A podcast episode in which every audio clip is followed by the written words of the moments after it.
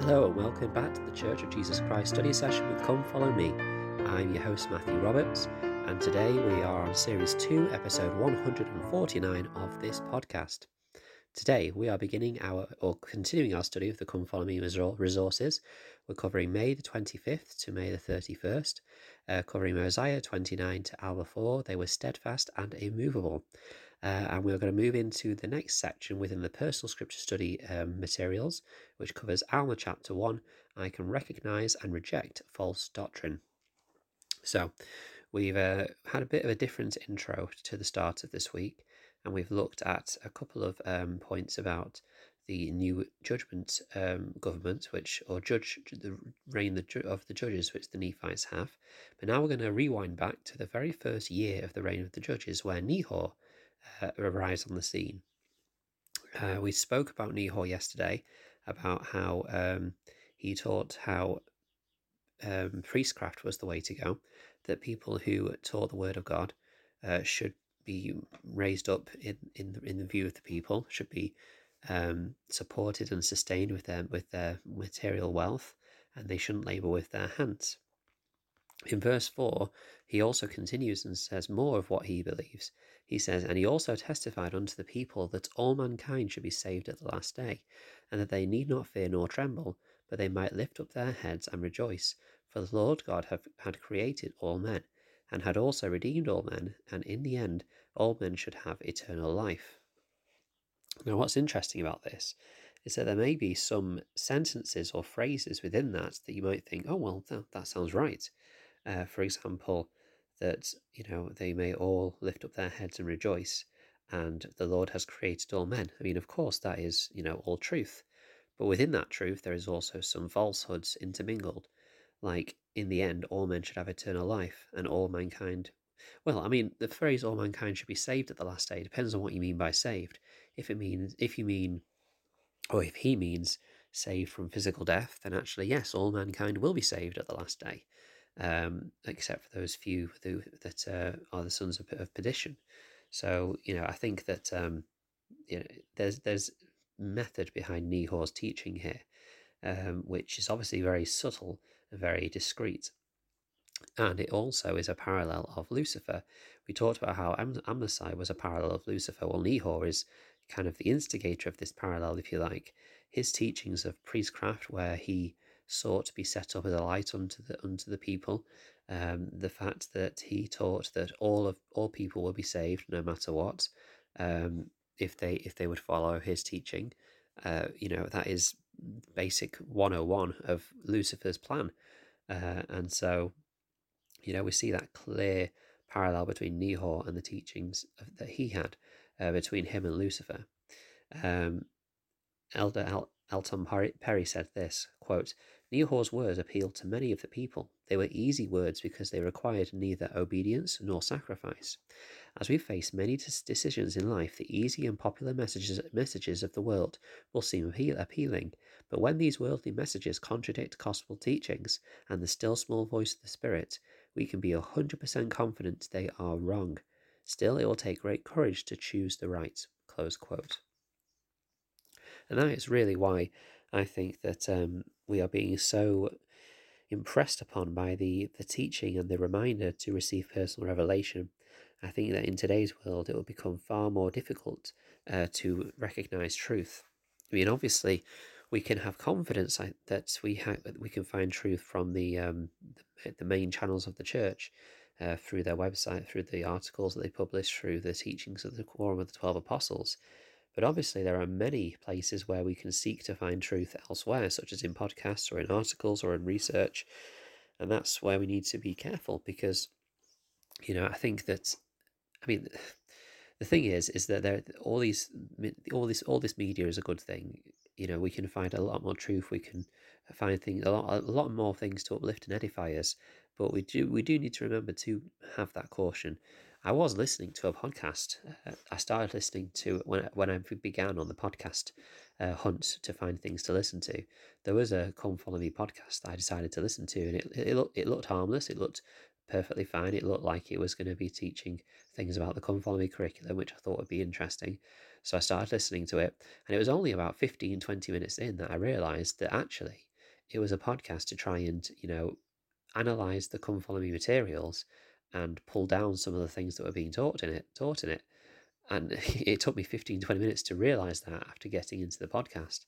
It was very subtle uh, and you know it, you, we still have to have that caution uh, because that's only be, only be go, going to become more difficult as the world progresses i think. In our chapter 1 verse 6 it says and about Nehor, and he began to be lifted up in the pride of his heart, and to wear very costly apparel, yea, and even began to establish a church after the manner of his preaching. What I find interesting is that I had always presumed that Nehor had this great pride in himself from the very start, but actually it seems only at this stage that he starts to become prideful. Uh, I mean, obviously, there were things that he was teaching that weren't right beforehand, but it may just have been that he was mis- misguided, misguided or, or had misunderstood principles um, by this stage. But then, of course, he starts to teach, and some people start listening, and he starts getting some praise, and he starts getting some financial gain from it. And that's when pride starts to set in. Perhaps if he had been confronted by Gideon, as we'll see in a moment, before his pride had begun to increase, maybe he wouldn't have been uh, slain.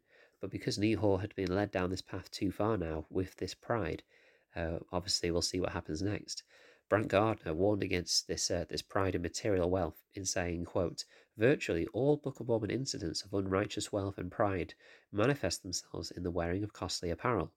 Nephi's brother Jacob first denounced this practice. When the Nephites began drifting away from Christianity 200 years after, after the Lord's appearance in the Americas, the first sign of that drift was costly apparel. Close, close quote. And I think that you know that again gives us a warning for for today. You know, uh, I was at, we were actually talking about this story with our children in Come Follow Me yesterday, and uh, we pointed out that you know there was this costly apparel that ne- that Nehor had this costly apparel, and we were using the Book of Mormon reader with the pictures uh, to to describe the story. And my daughter, who is uh, five years old, pointed out that oh, is he the bad guy, um, or is is is is he is he Nehor? Actually, she said she said Nehor. She she's old enough to use the actual names, uh, and uh, pointed out Nehor. And I said, yes, yeah, that's Nehor. And I said, look, there he is. Then that's him going away to be killed because he had killed someone else. And then she pointed out that, but then he looks like Nehor as well. And she pointed out there was an individual who seemed to be following the teachers of Nehor after Nehor's death in another picture. And we that led us down the, the discussion of well yes he's wearing very fancy clothes as well. And he obviously thinks that uh, what Nehor taught was the right thing. Uh, and so he's doing the same thing. Now obviously we had to point out then that just because you might have some nice clothes doesn't mean that you are necessarily wicked.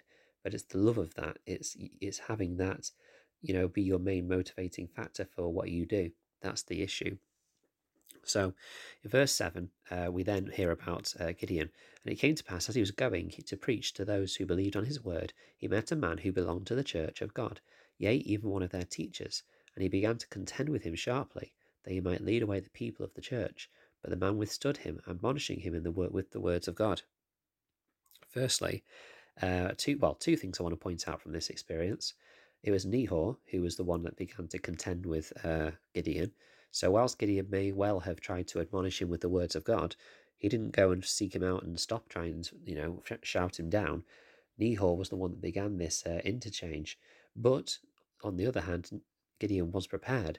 And I think the second thing I take from this is that we need to, need to be prepared with the words of God to defend our faith, to um, you know protect our freedom and liberty of uh, belief, and also what we believe in. Of course, um, we know it's Gideon, and that in verse nine it says, "Now Gideon withstood him in in the word with the words of God. He was wroth with Gideon, and he drew his sword and he began to smite him. Now Gideon being stricken in many years, therefore was he was not able to withstand his blows. Therefore he was slain by the sword."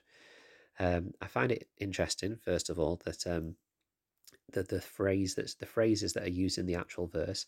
Gideon withstood him with the words of God. Then, therefore, he was not able to withstand his blows. So there's kind of two things going on here the battle of words and then the physical battle. Uh, but it's interesting that Nehor feels um, it's necessary to, you know, drive home his point with violence and force.